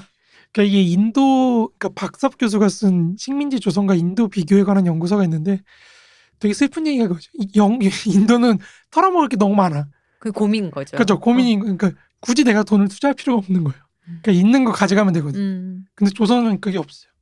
이게 뭐 털어먹으려 그래도 원래 돈이라는 것이 있어도 걱정, 없어도 걱정 아닙니까, 그렇죠. 문쌤님? 근데 없는 게 더 나은 것 같아요. 걱정할 거면 아 있어야죠, 무슨 있어야죠. 소리 하죠? 있어요. 있어야죠, 있고 걱정이죠. 그렇죠, 그렇죠. 그래서 이제 이 먼저 제국주의의 어떤 모순이라는 걸 한번 쫙 깔아놓고 한번 얘기를 해보려고 합니다. 전에 옛날에 마르크스 방송할 때 말씀드렸던 거기 때문에 뭐 네, 맞아요. 그냥 간략하게 어. 하고 지나가자면 이게 제국주의라는 게 모순적인 체제일 수밖에 없다는 거예요. 기본적으로 이 사람한테 정치적인 권리는 전혀 안 주면서 음. 경제적인 의무만 부과를 하는 거거든요. 세금 내, 네. 뭐 내, 뭐 해 이런 식으로 하는 건데 이거 자체가 사실 모순인 거죠. 음. 왜냐면 내가 경제적인 어떤 의무를 지는데 거기에 대해서 어떠한 정치적인 권리도 얻지 못한다면은 이건 사실상 거의 수탈이거든요. 그러면 이제 이거를 어떻게 처리할 것인가를 놓고 정치적 의견을 제시를 할 수 있는 거를 요구하든지 아니면 나는 경제적 의무를 안 지든지 뭐 이런 상황에 빠져버릴 수밖에 없는 그게 이런 모순이 계속해서 작동할 수밖에 없다는 얘기입니다. 그죠. 그러니까 말씀하신 이전 방송에서 하셨던 결국 그러니까 그러다 보면 내부 불만이 생기는 거고 내부 불만이 어떤 커뮤니티나 단체를 넘어서서 말하는 민족주의적 열망. 그렇죠. 으로 하게 돼서 거대한 어떤 뭔가로 승화가 되는 순간 그렇죠. 제국주의가 더 이상 컨트롤할 수가 없게 되는 거고 맞습니다. 둘 중에 하나밖에 없는 거죠. 뭐 그 일제 말기처럼 사람 패든가 주먹으로 패든가 아니면 정치적 권한을 부여하는 미국처럼 정치적 권한을 부여해서 유나이티드가 되든가 음, 그렇죠. 유나이티드를 시도하려고 해도 민족주의를 넘기 힘들고 음, 그렇죠. 맞, 펠라 그래도 민족주의를 민족주의를 넘기 힘들고 음. 이게 전 세계가 그 두 개를 다 미국 말고는 시- 다 실패했어요. 맞아요. 예, 이유는 일단 역시 실패했습니다. 민족주의 최고야.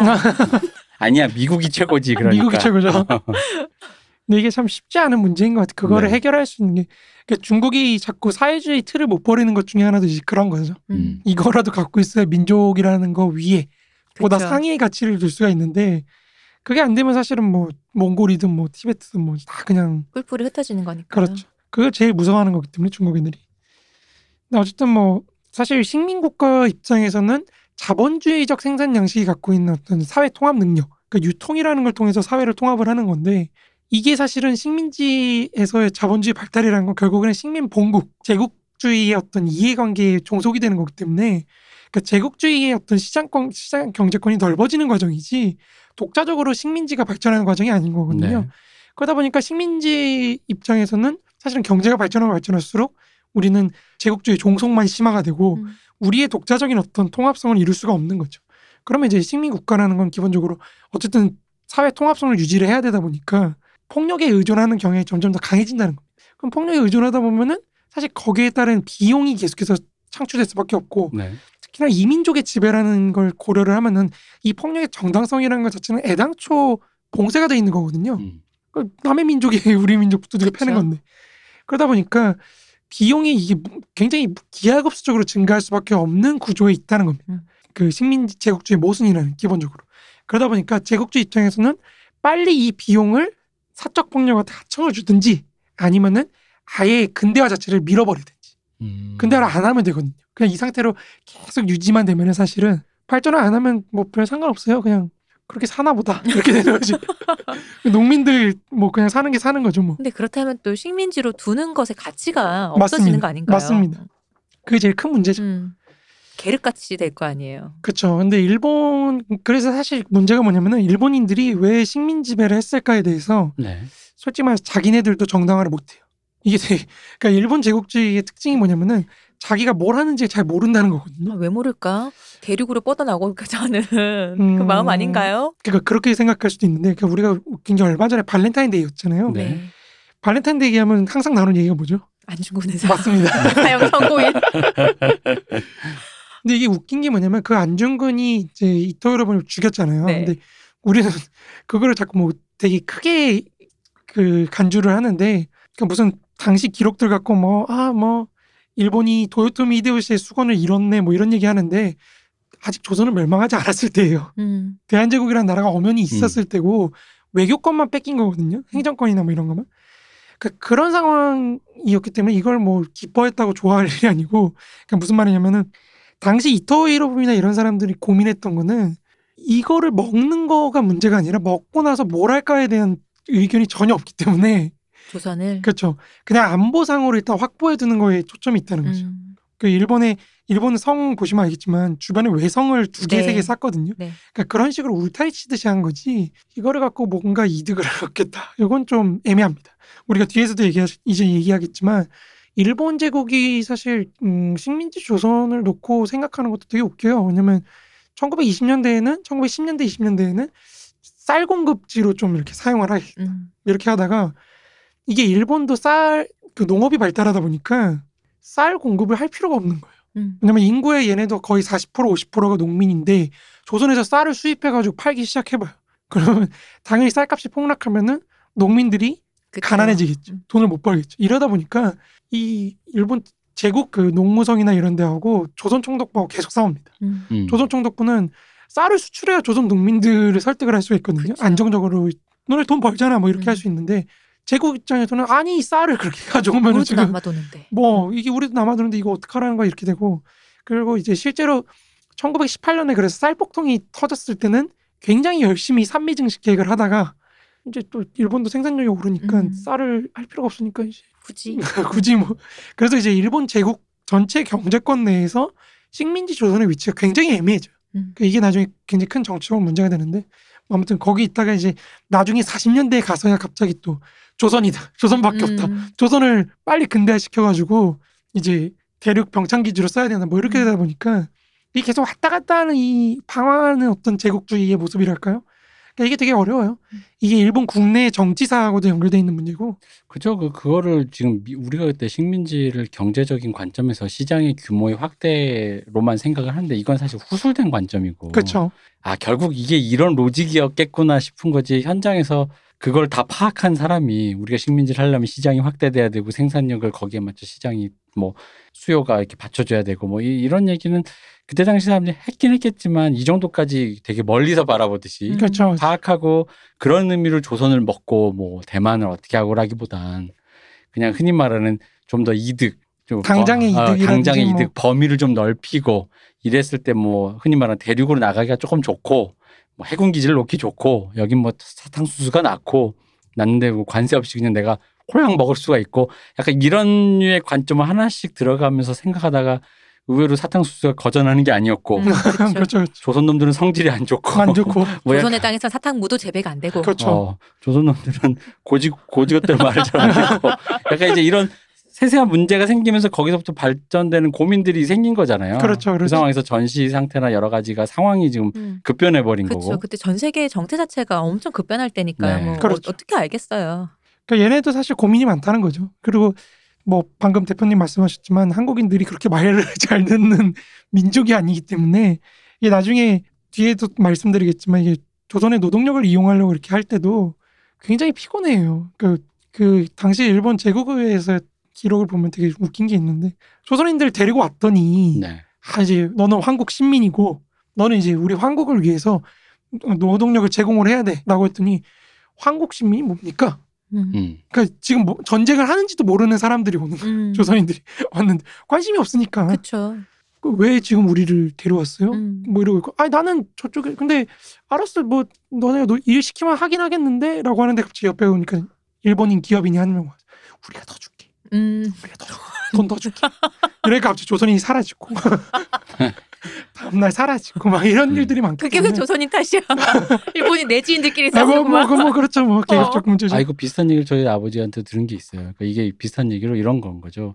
이게 이제 그런 그 국가가 혹은 내가 누군가 계약을 하고 이런 개념이 없다 보니까 일을 시키기로 했는데 한다 그랬던 거야. 근데 한다 그랬다 어떻게 한다는 아 그러니까 내가 밭을 메고 새참 먹고 음. 그다음 갈게. 어. 라는 식이었던 거죠. 아, 왜안 와? 이랬는데 그러니까 전속으로 그 일만 한다는 개념이 없으니. 그러니까 그런 개념 뭔가 관의 일을 내가 하고 어. 뭐 수주를 했으니까 공기를 맞춰서 뭐 이런 개념이 없으니까 직업의 개념이 좀 희박했던 어, 거죠. 약간 그런 생각을 하셨던 그런 것도 음. 있대요. 뭐냐면 이렇게 그러니까 뭐 푸마씨처럼 그렇죠. 아이, 그럼 뭐 그냥 밥 메고 세차 먹고 그럼 가서 남는 시간에 가서 해주는 거지. 해줄게. 뭐 누구 뭐 찾아가면 돼. 어 관청에 미야모토를 찾으랍니다. 알았어. 그리고 이제 그게 끝인 거야. 그래놓고 이제 코- 흔히 말하는 코리안 타임 있잖아. 왜 안 와? 왜 안 와? 근데 왔더니 얼큰하게 막걸리 새참으로 막걸리 먹고 취한 시뻘건 얼굴 시뻘건 아저씨가 온 거야. 뭐 하면 되냐고. 그러니까 그럼 이게 뭐 이게 어. 기계가 돌아가는 거에 시간에 맞춰서 움직여야 되는데 근대 사회는 그러니까 일단 음. 농민이잖아요. 그렇죠. 그러니까 본인의. 농민이라는 정체성을 일단 버리거나 그걸 그렇죠. 떠난 게 아니잖아. 농민으로서는 어차피 농사 짓는 사람이니 농사 짓는 건 당연히 해야 되는 거잖아. 숨 쉬듯이. 왜 당연히 농사 짓고. 우리도 왜 어린애 중에 학교 처음 가면 음. 왜 내가 여기에 앉아 있어야 되는지에 아, 대해서 그렇죠. 부모가 음. 설명을 된단 말이에요. 1학년 때 선생님들이 그거 해주는 어, 거잖아요. 물론 다짜고짜 그냥 앉으라면 앉아 있는 애도 있는데 그게 납득이 안 가는 애들이 있단 맞아요. 말이에요. 어, 맞아요, 맞아요. 실제로 그래서 왜? 라고 하는 집에 가고 싶다고 음. 내가 왜 여기서 하루 종일 있어야 되냐는데 그 사실 그 단계거든요. 그게 납득이 뭐라 익스큐즈가 안 된 상태에서 얘한테 너는 지금부터 6학년이란 6년 동안은 여기에서 그 뒤에는 어디로 팔려갈지 모르지만 3년 3년 이렇게 돼서 40분, 45분, 50분 뭐 이런 식으로 시- 수업 시간이 점점 늘면서 너는 고통을 맞이하게 될 거라는 거. 음, 그 납득을 시켜야 되는데 왜 그래서 유치원 그 1학년 선생님 제일 많이 하는 말이 그거라면서 너는 이제 유치원생이 아니야. 음, 너는 그러 그때 아기가 아니야. 맞아요. 그래서 어. 애기가 아. 아니야란 말을 많이 하는 그런 식으로 정체성을 심어 음. 그렇게 거군요. 진짜 막 그래서 애들도 왜 그런 거 이제 아니 이제 1학년 2학년이라서 엄마가 뭐 좀 해줄까 그러면 아니야 나는 유치원생이 아니라 나는 1학년이기 때문에 내가 할 거야 뭐 이렇게 한대요. 너무 귀엽네. 그쵸. 아, 그게 하나의 방법일 수도 네. 있겠네요. 그러니까 어. 근데 그게 그리고 먹혀요. 음. 어. 그러니까 이거 비슷해요. 그러니까 일본 때도 그런 얘기 많았잖아요. 당 제국 신민이다, 황국 음. 신민이다. 너는 근- 초등학생 큰 언니야. 음. 근대 뭐 우리 뭐 근대로 좀 근대화의 뭐 산업의 주역이다 역군이다 산업 여건. 어, 산업 음. 여건 이런 식으로 정체성을 국가가 계속 부여하는 그렇죠. 과정이라는 게 그렇죠, 그렇죠. 사실 그런 거라는 거죠. 근데 이제 문제가 뒤에서 얘기하겠지만 안 들어 먹어요. 아니, 안 들어 먹는 게 그러니까 성격도 있지만 이해가 안 된다니까. 음, 맞아요. 이게. 내가 왜 약간 이러면 음. 저쪽에서 더 준다는데 약간 이러면 뭐 할 말이 없는 거기 때문에 게다가 그 얘기 있었거든요. 또 이것도 들은 얘기인데 동네 토호를 말론 이렇게 겪은 일 아니야? 동네 토 때. 동네 토호를 설득해야 된다라는 그 과정에서의 난망함이 있었다는 음. 거죠. 왜 말을 안 들어? 그럼 동네 어른한테 가야 되는. 아, 그치. 그럼 이제 어, 어른한테 가서 얘기를 해. 그런데 뭐 보통 얘기를 하면 이제 들어주는데 그게 이제 거기서 이제 어떤 사람마다 성격이 다르고 동네마다 지역마다 성격이 다르니까 뭐 누구는 뭘 내놓으라든지 그럴 건 뭐 돈을 내시오라든지 아니면 뭐 수- 순순히 들어주는 사람도 있고 그런 류의 것. 그러니까 왜 근대인이라면 할 수 있는 어떤 그런 게 아니라 뭔가 이렇게 단계가 좀 이렇게 저 음. 본건과 이런 게 막 섞여 있다 보니까 그 지역마다 또 차이가 있으니까 프로토콜이 다 다른 거죠. 그놈의 촌지. 기름칠을 해야죠. 맞아, 기름칠도 하고. 그놈의 촌지. 이게, 음. 이게 진짜 문제가 많습니다. 근데 이게 일본 관료 일본인 관료들이 그걸 되게 싫어했다 그래요. 음. 그러니까 이 사람들이 조선에 올 때는 나름대로 자기는 근대화된 사람이라는 예, 그죠. 식자로서의 마음이 그쵸. 있는 사람들인데. 그런 게 있는데 와가지고 뭐 갑자기 조선인들이 와가지고 잔치상 차려놓고 먹어 먹어 먹어 먹어 뭐 이러면은 굉장히 당황했다는 얘기들이 조선 많- 음식이 입에 안 맞으셨나 아, 봐요. 뭐 그런 것도 있고 그런 것도 있죠 이제 자기가 배운 거는 이제 일본 사람들 특히 매뉴얼 중시하는 그런 문화가 있다 보니까 이게 매뉴얼에 어긋나는 거라는 걸 어떻게 이 사람들을 납득을 시켜야 될지를 모르겠다는 그 거죠. 막걸리 주면서 어서와 토이는 처음이지. 근데 이제 그래서 이게 웃긴 게 일, 조선에서 오래 있던 사람들과 음. 신관료들과 이게 둘이 굉장히 달라요. 음. 그죠. 그래서 나중에 이제 그 흔히 말하는 해방 이후에 내지와 그, 그 일본인들끼리 그게 굉장히 그 갈등이 심했잖아요. 실제로 살아, 한 세대가 넘어가 버렸으니까 살아온 습속도 다르고. 맞아요, 맞아요. 뭐 그래가지고. 그럼 아무튼 이제 그런 비용을 그럼 어떻게 식민 국가가 식민 지배에서 나는 비용을 어떻게 줄일 것인가 이런 관점으로 접근을 하자면 이제 기본적으로 우리가 깔아둬야 될 게 식민지 조선이라는 거는 뭐 크게는 세 단계, 작게는 두 단계로 나눠 볼 수가 있다는 거죠. 그러니까 1937년 이후의 어떤 중일 전쟁으로 넘어가는 시기와 크게 보자면 그 이전 음. 혹은 이제 1910년대, 1920년대 이전과 1920년대, 30년대 중반까지 31년부터 36년 뭐 여기까지 하고 37년 이후 상황 이렇게 세 개로 나눴는지 뭐 이렇게 나눠볼 수 있다는 거죠. 근데 이것도 뭐 별게 아니고요.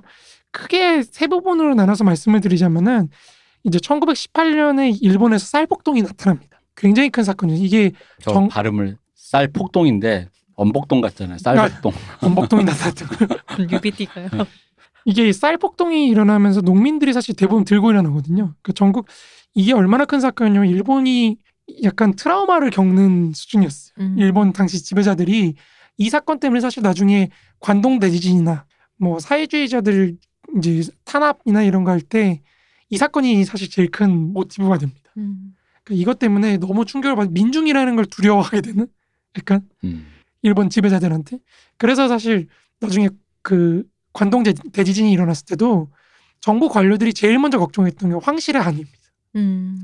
사람들이 뭐 죽었고 말고 그런 신경을 쓰지 않고 이 사람들이 황궁을 습격했는가 안 했는가. 음. 이 사람들이 폭도로 변했나 안 변했나. 그러니까 이거다 보니까 사실 거기서 조선인이 희생당하는 것도 이 맥락에 놓여 있는 거죠. 음. 그러니까 민중이 지배 계급으로 가지 않고 피지배 계급 다른 더 약한 그렇죠. 자에게 더 약간 조선인으로 폭력을 가하게끔 이제 유도를 하는 그런 게 있는 거죠. 그러니까 거기서 이제 조선인들 6천 명이 살해를 당한 거고. 아무튼 다시 이어가자면 이 쌀폭동이 일어나고 1년 뒤에 이제 조선에서는 또 3.1 운동이 음. 터집니다. 저 19년에 그러니까 일본 입장에서 보면 난리가 나고 국내에서도 폭동이 일어나 음. 식민지 바로 옆에 있는 데서도 일종의 폭동 같은 게 일어나고 그러니까 이러다 보니까 제국 차원에서 이제 조선이라는 걸 어떻게 다뤄야 될지에 대해서 진짜 진지하게 고민하기 시작하는 겁니다. 그 결과로 이제 나타난 게 일본 제국 전체 경제권 내에서는 분업 구조에서 이제 쌀 공급지라는 위치를 부여를 하는 거예요. 음. 조선에 조선에 그렇죠? 그렇게 부여를 하는 거고 식민지 차원에서 이제 그러면 이 경제 개발을 통해서 안정적으로 식민 체제를 유지하게 할 수 있는 협력자들이 필요하게 된 거죠. 음. 그게 이제 선택한 게 처음에는 사실은 자본과 지주 우리 생각하는 게 똑같아요. 네. 뭐 경제개발 시켜가지고 자본가도 우리 편 만들고 그 지주도 우리 편 만들고 하면 되는데 문제는 이제 제국 차원에서의 쌀 공급지라는 게 더 규정성이 센 거죠. 음. 아무래도 식민국가이기 때문에 네. 그러다 보니까 이제 자본가는 탈락합니다. 음. 그 사실 탈락하는 이유가 좀 조잡하죠. 돈이 없어서 그렇습니다. 지원을 해주고 싶은데 제국이 돈을 안 주네. 음. 뭐 그러다 보니까 이제 그럼 우리가 할 수 있는 게 뭐가 있을까 하다 찾아보니까 지주를 털어먹자. 그러면. 그렇죠 뭐 음. 이제 쌀을 어떻게 그러면 많이 생산하게 할 것인가 뭐 이런 차원만 생각을 하는데 어 산미 증식 계획은 사실 실패합니다. 음. 그러니까 이것도 좀 더 자세하게 말씀드리자면 뭐 그런 거죠. 처음에 했는데요. 왜 안 되냐면요. 돈을 많이 안 줘가지고요. 사업비가 너무 그 사업자의 사업비 부담이 너무 커요. 음. 내가 이 토지 개량이나 종자 보급이나 이런 그렇죠. 거에 비료도 사야 되고 그렇죠. 하는데. 그런 비용의 거의 40% 이상을 나 내가 이제 책임을 지는 거죠. 음. 그러면 이제 굳이 그걸 왜 하겠어요? 내가 왜나 어, 지금도 하던 잘 대로 사는데 하면 되는데. 뭐 이렇게 되는 거죠. 어. 그러니까 이제 잘 안 되다가 음. 토지 개량만 좀 되다가요. 나중에 이제 25년 이후부터는 이제 일본 제국이 어 그러면 우리가 투자를 해주겠다 음. 이래가지고 동양 적식 주식회사나 뭐 이런 데서 조선은행이나 이런 데서 그 대출금을 많이 빌려줘요. 그래서 사업 부담금이 이제 7%까지 줄어듭니다. 그러니까 음. 이제 좀 많이 투자를 하겠죠. 투자를 했는데 어 일본이 쌀 이제 쌀이. 넘치네. 어. 굳이 이제 그럴 필요가 없어져 어, 버린 거죠. 없어져 버리네. 그래서 이제 망합니다. 음. 결과적으로 보면 거의 절반밖에 못하는 그런 슬픈 사건이 터지는 거죠. 그러니까 거기다 이제 1929년에 또 대공황이 터지다 보니까 음. 뭐 일본에서 뭐 쌀 살 돈도 없다. 우리 망했다. 공항으로.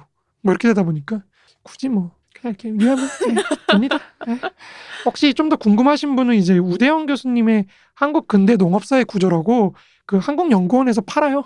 음. 그 이건 논문을 잘 쓴 논문을 출판하는 네. 그런 건데 한번 읽어보시면 좋을 것 같습니다. 아무튼 1920년대 이제 일본 자본주의가 아무튼 일기는 그렇게 끝나는 거고요. 네. 첫 번째 시기는 이제 두 번째 1937년까지 방황기를 보면은 1920년대 들어서 이제 일본 자본주의라는 게 1920년대 전후의 공황, 그러니까 1919년에 이제 세계 대전이 끝나잖아요. 네. 그러고 나서 이제 갑자기 수출길이 막혀가지고 또 공항이 터집니다. 그 전후 공항이 있고 1923년에 관동 대지진, 또 1927년에 금융공항이 또 터져요. 음. 아, 되게 생각해보면 참 다사다난. 다사다난하죠. 네, 스펙타클했네요. 그리고 1930년에 이제 수- 쇼와 공항, 아, 그 유명한 이제 대공항, 미국 대공항의 이제 여파로 터지는 쇼와 대공항이라고 네. 이때 이제 사실 사회주의자들이 많이 날뛰었죠. 음. 뭐 그래서 굉장히 체제 안정에 대한 불안감을 느끼는 시기가 연이어 터집니다. 지금 보기만 해도 벌써 이 10년 동안에 벌써 4개나 공항이 터집니다.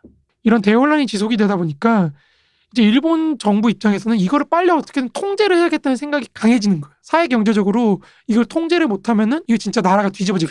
뭐 이런 생각이 들다 보니까 소위 말해 산업에 대한 통제를 강화하기 시작합니다.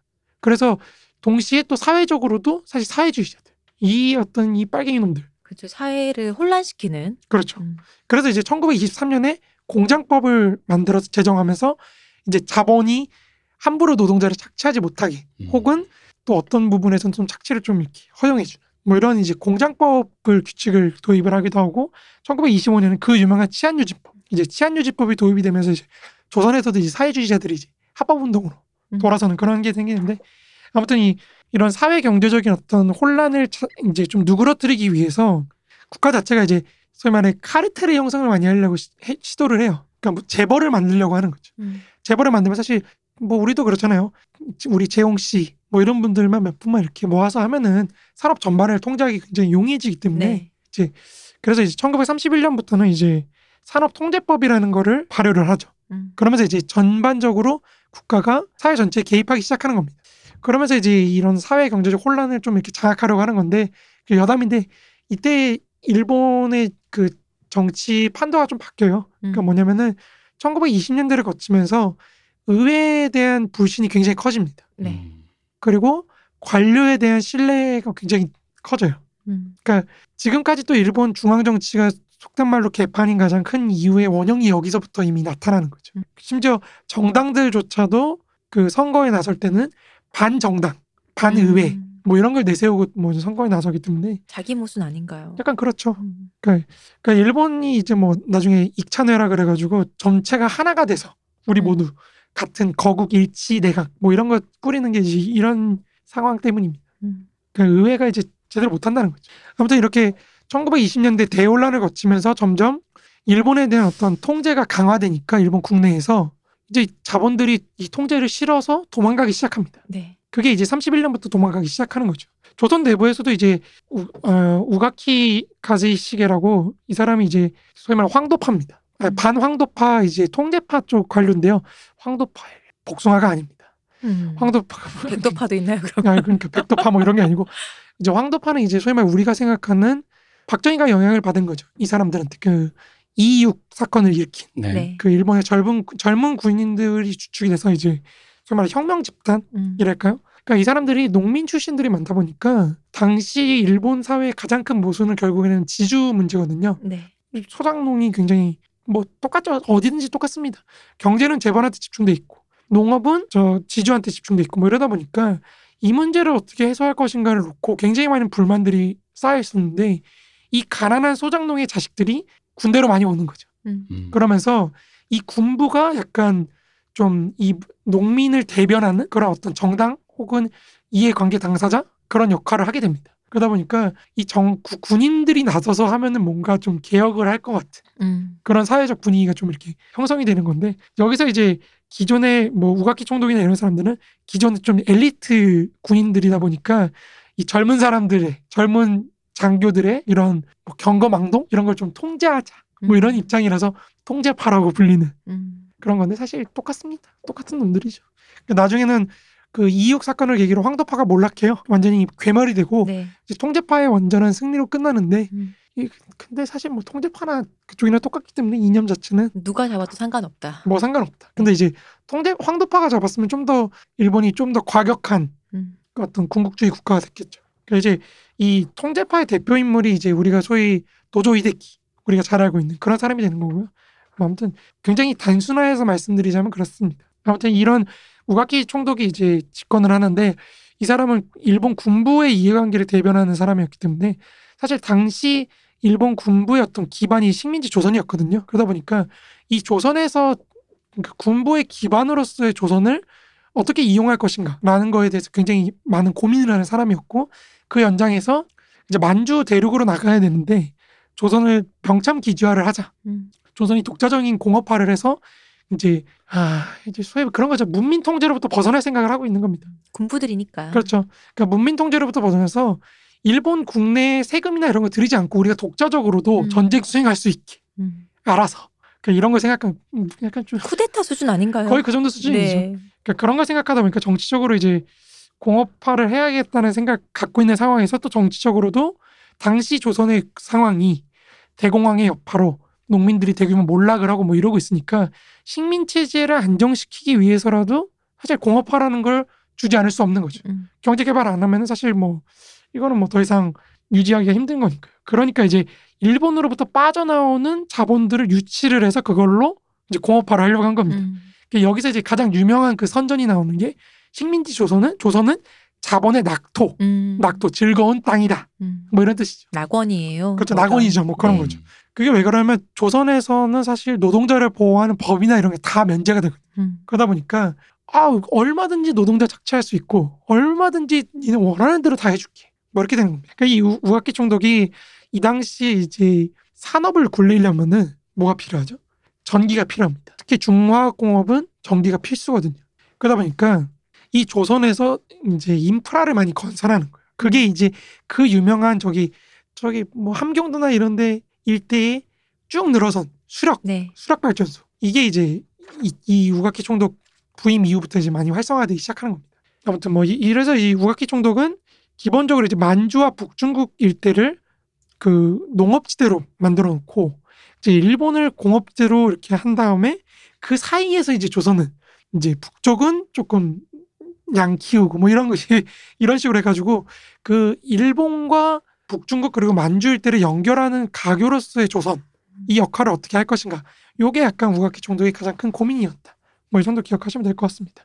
그래서 중간적인 어떤 공업지대로 해서 동북아 경제권을 형성하는 그러니까 조선 총독치고는 사실 좀 꿈이 크죠. 그렇죠. 음. 판을 크게 보시네요. 그렇죠. 자기 나름대로 어떤 경제권을 형성을 해가지고 좀 이렇게 가겠다는 건데 아, 사실 이거를 일본 본국은 굉장히 싫어합니다. 일본에서 여기로 발령받은 사람이지만 이곳 자체에서는 그냥 거의 내가 왕이다 같은 느낌인 그렇죠, 약간. 그런 어, 거죠. 그러니 내가 이곳을 내가 이렇게 이렇게 통치를 해보겠어라는 게 보이네요. 그러니까 일본 제국이 굉장히 싫어요. 그렇죠. 왜냐면 1920년대 이제 산미증식계획이 실패한 다음부터는 약간 조선의 위치가 좀 이렇게 부유하는 위치에 떠돌아다니 이렇게 물 위에 떠다니는 것처럼 이도 저도 아닌 상태가 돼버리거든요. 뭐다 이런 게 없는 거죠. 그렇죠. 그런데 이게 우리가 지금 산업을 통제하고 전시 경제로 바꿔나가고 있는 차원에서 상황인데 이 옆에 조선이 아웃사이더라는 지위를 이용해서 음, 일본- 빼가려고 하는 일본으로부터 거니까. 자본을 빼가는 거죠. 음. 그러니까 이게 아니 이 효율성을 왜 자꾸 떨어뜨리냐? 너네 이따위로 할 거냐? 이러면서 조선 총독부를 막 공격하기 시작합니다. 너도 일본에서 발령받아 갔잖아 임마. 그렇죠, 그렇죠. 그래가지고 이제 뭐 상공업부나 이런 데서 상공업부나 이런 데서 산업 통제를 계속 효, 실효성을 자꾸 약화를 시키니까 이런 식이면 조선에도 이제 산업 통제법을 적용을 하겠다. 음. 뭐 이렇게 얘기를 하는 거고 우각기 총독은 조선은 산업이랄 게 없는데 뭘 산업을 통제? 뭐 이렇게 되는 거죠. 네가 만들려고 하니까. 어. 뭐 아무튼 그래가지고 어쨌든 이 우각기 총독 개인의 입장에 따라서 굉장히 그 지위가 변하는 음. 그런 거였기 때문에 사실 제국의 입장에서는 좀 암적인 존재였죠 식민지 조선이. 그게 뭐 조선 탓인가요? 이 아, 총독 우리 탓이네요. 우리 탓이죠. 우리 탓입니다. 그래서 이제 이게 다 이 중간 기간엔 그렇고 37년 1937년 중일 전쟁이 터지고 나서부터는 이제 확실하게 제국의 경제권 내에서 이제 위치를 부여를 받는 거죠. 네. 공업화라는 위치. 음. 왜냐면 이거를 부- 뭐 사실 이것도 좀 복잡한 게 처음에 일본 제국이 생각했던 건 분업입니다. 분업을 이- 나눠준다. 그러니까 조선을 공업화하고 북만주나 이쪽 중국 이쪽은 좀 좀 이렇게 공업화를 많이 시켜가지고 이제 조선을 중심으로 한 중국 대륙권 음. 이제 대륙권 경제권이 있고 뭐 이렇게 일본은 중화 공업화에 집중을 하고 남방은 이제 저 쌀 공급지나 뭐 음. 이런 거 원재료를 농업을. 그렇죠 원자료를 공급하는 그런 걸로 하는 거였는데 이게 42년 이후부터는 또 이제 일본이 전쟁에서 지기 시작합니다. 그렇죠. 왜 그러면 석유가 부족하니까 음. 수송이 안 돼요. 음. 뭘 수송을 하려 그래도 좀 그렇게 공업화 구역을 크게 섹션을 크게 나눴잖아요. 그러면 그 섹션을 나눈 것의 의미는 그 안에 교통수단이 있고 그렇죠. 뭔가를 이거를 물자를 조달을 해야지 서로 서로 왔다 갔다 하면서 원재료 가져와서 만들고 만들어서 팔고를 해야 되는 건데 그게 안 되는 거니까. 그렇죠. 그러다 보니까 너네 알아서 자급자족해가 돼버리는 거예요. 우리도 지금 조금 힘드니까 어, 우리가 너네 책임져 줄수 신경, 어, 없어. 신경 써줄 여력이 없다 그렇죠. 이렇게. 연료가 없으니까 방위도 안 돼요. 그렇죠. 맞아요. 음, 맞아요. 그래서 이제 일본이 대만을 중심으로 동남아를 묶어서 남, 남방 경제권, 음. 조선을 중심으로 이제 중국과 엮어가지고 북방 경제권, 일본은 또 독자적인 경제권 해가지고 자급자족화를 시키는데 이제 사실 거기서 이제 뭐 생산력 확충 계획이라고 해가지고 엄청 또 생산력 높이려고 또 음. 엄청 또 뻘짓을 많이 합니다 일본이 근데 다 실패해요. 그 실패하면서 이제 사실상 조선 경제도 붕괴하고 일본 경제도 붕괴하고 나라의 망조가 들어서 그렇죠 다 붕괴하는 거죠. 동시다발적으로 붕괴해 버립니다. 손대는 것마다 안 되는 거죠. 그렇죠. 뭐 아무튼 그렇게 있는데 이제 어쨌든 조선이라는 게 위치가 뒤로 가면 갈수록 굉장히 중요한 위치가 된다. 음. 아 피곤하다 진짜. 좀 피곤하죠. 피곤해요. 나중에는 사실 거의 조선이 없으면 일본 제국이 움직이지 못하는 음. 그런 상황까지 가요. 그러니까 아예 조선으로 후퇴할 생각까지 했으니까 음. 천황이나 이런 사람들 경성으로 옮겨놓고 이제 그랬으면 이제 우리가 볼만했겠는데 그러면 진짜 볼만했을 거예요. 네. 우리 우리 폭격 받았을 텐데. 볼만했을 텐데 정말. 아무튼 뭐 이제 그렇게 크게 세 종류로 나눠볼 수 있는데 시기를 그러니까 식민국가로서의 조선 총독부가 추진한 근대화 작업이라는 건 기본적으로 일본 제국이라는 더 상위 어떤 시스템에 굉장히 강하게 규정돼 있었다는 거죠. 음. 그렇지만 어쨌든 우리 내부적인 요인도 있었다. 협력자를 만들어내기 위한 내부적인 요인도 있었는데 이것도 사실 웃겨요. 지주를 많이 만들었잖아요. 하, 참, 막 엄청 만들어요 또. 그리고 아 좋아해. 하, 따봉 역시 따봉 우리- 오랜만이다. 어, 우리 협력자다 했는데 또 이게 30년대 가면 또 아까 말씀드렸다시피 또 다른 공업화를 시, 시작을 네. 다른 공업화를 시작을 하다 보니까 지주제 별로 호의적일 필요가 없게 그쵸. 됩니다. 그러면서 또 또 지주를 좀 내팽개치는 약간 또 지주들의 반발이 있을 거잖아요. 그렇죠. 뭐 그런 거죠. 근데 이게 웃긴 게 어, 조선 같은 경우에 사실 지주들이 되게 열심히 투자를 해요. 음. 이게 김남년 교수 박사학위 논문에서 나오는 건데 이제 일제와 한국 경제로 출판이 됐죠. 해남에서 출판이 됐습니다. 2003년인가. 근데 그 책 보면 아시겠지만 조선인 지주들이 그러니까 조선인 혹은 일본인 지주든 뭐 아무튼 조선에 있는 지주 계급들은 주식 투자를 그렇게 합니다. 음. 주식 투자를 열심히 해가지고 이게 일본의 몇 일, 비중으로 따지면 일본 지주들이 투자하는 거에 몇 배 비중을 차지하는 거죠 경제에서. 음. 음. 쌀 수출을 열심히 해가지고 번 돈으로 이제 투자를 자본 투자를 막 해가지고 그 자본 투자가 이제 사실은 1930년대 공업화의 어떤 예비적인 조건들을 갖추는데 굉장히 주요하게 작동했다. 뭐 이렇게 볼 수가 있는 겁니다. 아무튼 이건 딴 얘기고. 그래서 나중에 40년대 가면요. 이게 부재지주라고 하잖아요. 우리가 네. 네. 그런 건 다 없애버리려고 막 노력을 해요. 음. 사실 그런 게 있으니까 이승만 정부가 농지 개혁을 하도 하든 아니면 북한 정부가 뭐 토지 개혁을 하든 지주들이 잘 저항을 못하는 거예요. 음. 이미 힘이 빠졌거든요. 뭐 아무튼 그건 딴 얘기고. 어쨌든 그렇게 세 단계로 나눠볼 수가 있다는 거죠. 그러니까 쌀 공급지로서의 지위를 부여받은 1920년대까지의 단계가 첫 번째라고 한다면 일본으로부터 빠져나오는 자본을 유치하기 위해서 노력했던 부유하던 지위가 이제 네. 두 번째 단계. 그리고 이제 공업화 지대라는 그 자격을 부여받아서 위치를 부여받아서 노력하던 또 3단계. 이렇게 세 개로 나눠볼 수가 있다는 겁니다. 그럼 이제 국가는 이렇게 근대화 정책을 했는데 그럼 그거에 대응하는 인민들의 상황은 어땠는가? 처참하죠. 처참합니다. 솔직히 말해 처참합니다. 뭐 글 보셔서 알겠지만 그러니까 자본주의적 생산의 어떤 영역이라 영역이라고 할 수 있는 도시를 먼저 한번 보자면은 당시에 일본의 시에 해당하는 부 부거 부라고 불렀거든요. 그거를. 근데 35년을 기준으로 부 자체가 사실 조선에 13개밖에 없어요. 음. 10년 전인 1925년에 12개였거든요. 그러니까 1925년부터 35년까지 한 개 늘었어요. 그러니까 도시화율이 상당히 음. 낮았다는 거죠. 1925년에 5%였나? 그랬거든요. 그러니까 전체 인구에서 이제 도시 부라는 지역에 사는 인구가 5% 전체 인구에. 제가 지난 시간에 말씀드렸지만 정근대 조선에서 3%였습니다. 그러니까 사실상 그렇게 음. 크게 변한 게 게 없다. 아니죠. 그렇죠. 애썼네. 2% 늘어난 건 많이 늘어난 건가요? 뭐 아무튼 그 정도고. 그러니까 1935년에 가야 사실 7% 정도 됩니다. 그러니까 10년 동안 2%는 거죠. 이게 1940년대 그러니까 한 5년 뒤쯤 되면은 그러니까 이 공업화가 얼마나 급격했냐면은 1940년대 가면은요. 6개의 부, 6대 음. 부거든요. 그러니까 서울, 평양, 부산, 청진, 대구, 인천. 인천은 이때도 아무튼 이, 이 6개의 부가 차지하는 비중만 11%가 넘습니다. 어. 그러니까 굉장히 급격하게 진행된 거죠. 그러니까 전체 도시화율로 따지면 제가 좀 정확하게 기억이 안 나는데 17인가 뭐 16까지 가니까 굉장히 많이 늘어난 거예요. 급격하게. 그러니까 조선의 그 경성 인구만 해도 사실은 뭐 거의 100만까지 가버리니까 45년 되면은 굉장히 급격하게 늘어난 거죠. 그러니까 사실은 대한제국 당시에 20만 명 정도 됐거든요. 그럼 나중에 그 1910년대에는 20만 명이 조금 줄어들어요. 18만 명인가? 거기까지 조금 줄었다가 이제 1930년에는 39만 명 그리고 45년에는 99만 명으로 이제 폭증을 하는 거죠. 여기서 이제 도시화 문제가 터지고 이제 토막민이라든지 뭐 이런 것들이 터지는 건데 그건 못한 얘기니까 일단 넘어가겠습니다. 아무튼 이제 1940년을 기준으로 굉장히 적었다. 기준으로 해도 사실 동시대 일본하고 비교하면 더 적은데요. 동시대 일본은 사실 이미 35년 그쯤에 38% 뭐 이렇게 넘어갔거든요. 그러니까 직업을 갖고 있는 사람들 중에서 농민이 차지하는 비중도 1935년에 거의 70%, 69%를 차지했습니다. 그리고 동시대 일본은 사실 41.5%. 네. 그러니까 사실 좀 뭐 거의 비슷하긴 하죠. 사실 뭐 20%밖에 차이 안 나는데 뭐 그게 뭐 대수니까.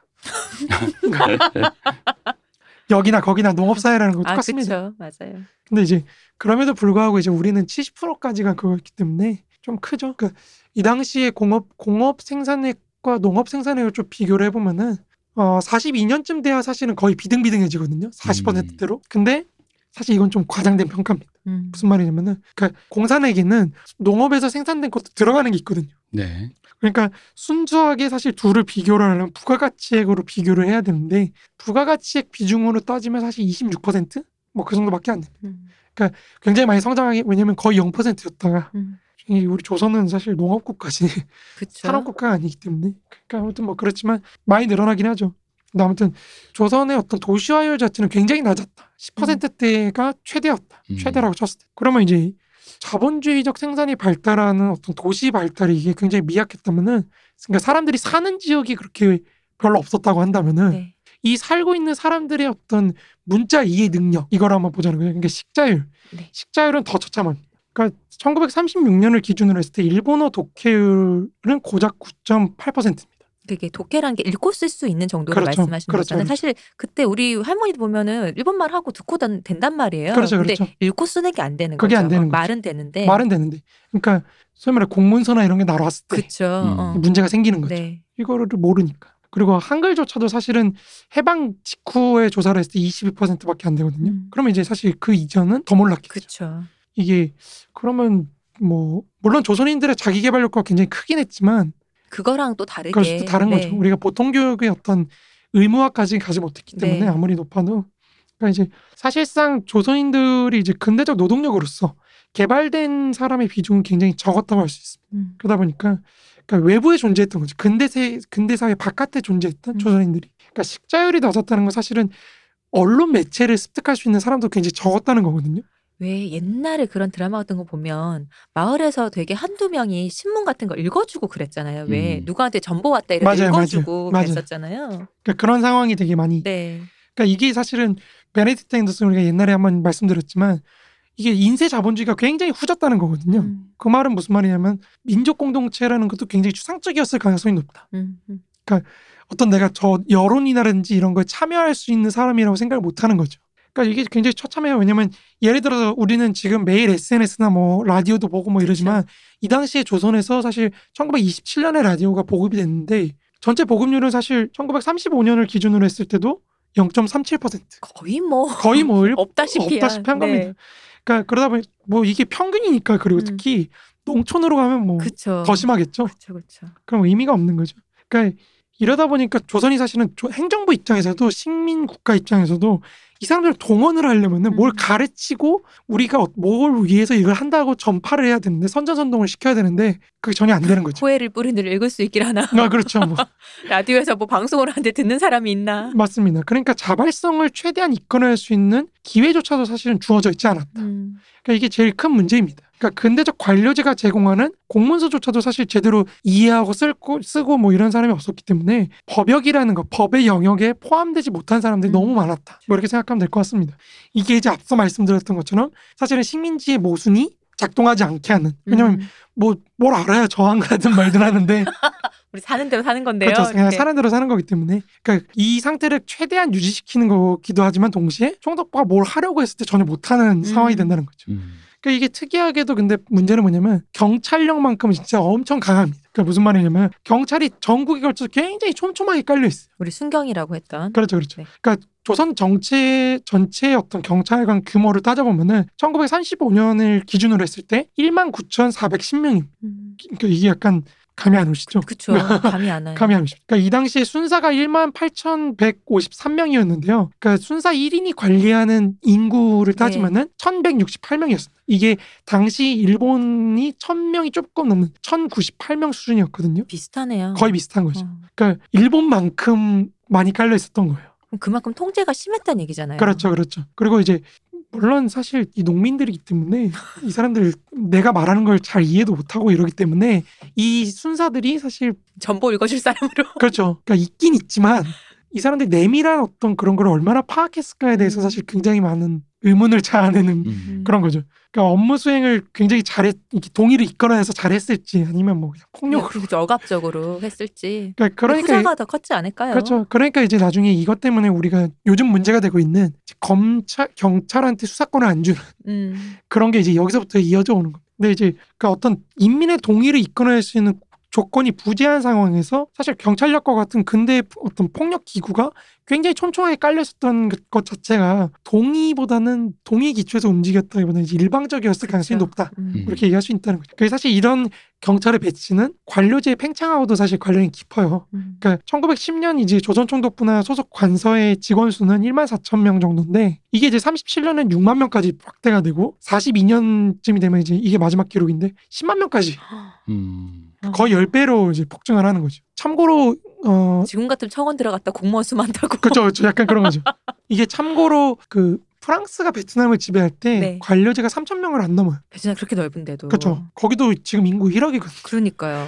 그런데도 이게 그 정도면은 그러니까 얼마나 많이 있었는지 좀 느낌이. 오호 감시제로.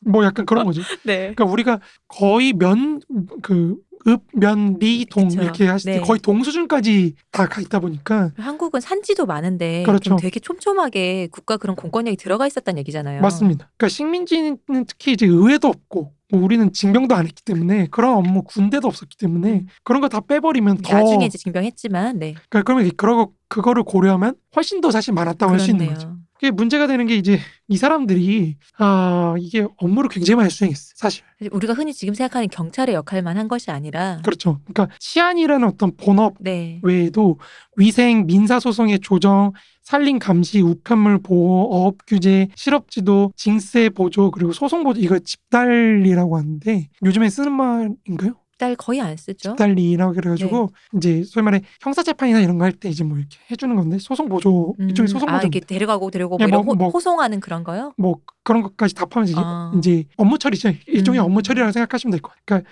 뭐 거기에 있고 뭐 국정 세무 관세 업무 뭐 이런 것들 엄청나게 많은 일을 합니다. 그러니까 반- 순사가 그쵸. 결국 근대 국가 서비스 그 자체. 어. 그렇죠, 그렇죠. 어. 근데 이게 사실은 원래라면은 우리가 생각해 보면은 민사 소송 조정이나 그러니까 이런 게 뭐냐면은 사람들 앉혀놓고 음. 김씨 뭐 박씨 왜 싸워 이거 화해 그쵸. 둘이 화해하는 거 끝내 끝내 뭐 이런 거거든요. 그러니까 이런 업무는 사실 마을 공동체에서 해야 되는 업무들이 음. 본래라면은 그렇죠. 근데 그런 것까지 근대 국가가 모두 수행했다는 거는 이제 사실 한국의 시민 사회가 그만큼 후졌다는 슬픈. 아니죠. 일본이 그만큼 한국인들을 악랄했다? 통제하기 위해서 악랄했다? 그렇죠. 아니 아니. 내가 보기엔 지금과 비슷했던 것 같아. 맞아요. 지금하고 비슷한 거죠. 지금도 사람들이 뭐 안 되면 법으로 하자 그러잖아. 그러니까 관에다가 뭐든지 맡길라 그러잖아. 그렇죠. 이게 제가 자꾸 그 저번 알페스 네. 사건 때 얘기했지만 이게 법으로 가는 순간 음. 쇼미더머니엔 판사님이 앉아 계시다. 그렇죠. 그렇죠. 판, 싱어게인도 판사가 앉아 있어야 된다. 아, 왜냐면은 싱어게인에 만약에 이선희 씨가 난 이 사람 합격이고 했는데 그 떨어졌어 그 사람 때문에. 그래서 이선희 씨와 싱어게인 제작진을 고소해. 난 내가 더 잘했다고 생각하는데. 그러면 만약에 그 알페스 같은 류의 그런 그러니까 문화를 판단하는 게 되면 그렇게 되는 거거든요. 판사님의 심미안에 따라 어, 그, 그러니까 그거랑 똑같은 거. 근데 사실 그런 류의 인식이 뭐든지 법으로 가져가는 인식이 이때도, 그러니까 이때도 원래는 그러니까. 자정작용이라는 거를 패스 스루하고 흔히 말하는 지역 토호가 뭐 영감님 영감님 봐주시오 이런 거를 스루하고 그래 이게 법이라고 하니 이게 최신 문화라고 하니 이 사람한테 맡기자 그래서 이 사람한테 갔다는 얘기잖아요 그렇죠. 그래서 그 사람이 이렇게 조정해 줘가지고 어 그러니까 지금 보면은 그냥 동네 토호인 그 할아, 할아 버지 영감이 해주는 거랑 별다를 바가 없지만 그 사람들한테 어쨌든 그거보단 좀더 나은 근대 서비스라는 개념이 있었기 때문에 그거에 대해서는 약간 뭐랄까 신임 음, 이 그렇죠. 결과는 따른다 정도의 어떤 그 음. 권위가 생겼다라는 얘기- 제3자로서의 신임? 그렇죠. 그런 그러니까 그 자발적으로 그런 신임이랄까 그- 그런 권한에 대해서 인정을 그 조선 농민이 이 조선 인민이 했다는 얘기가 되겠죠. 그러니까 이게 제가 볼 때는 아무래도 정근대에 우리는 재판권과 행정권이 사법권이 분리가 안 된그 네.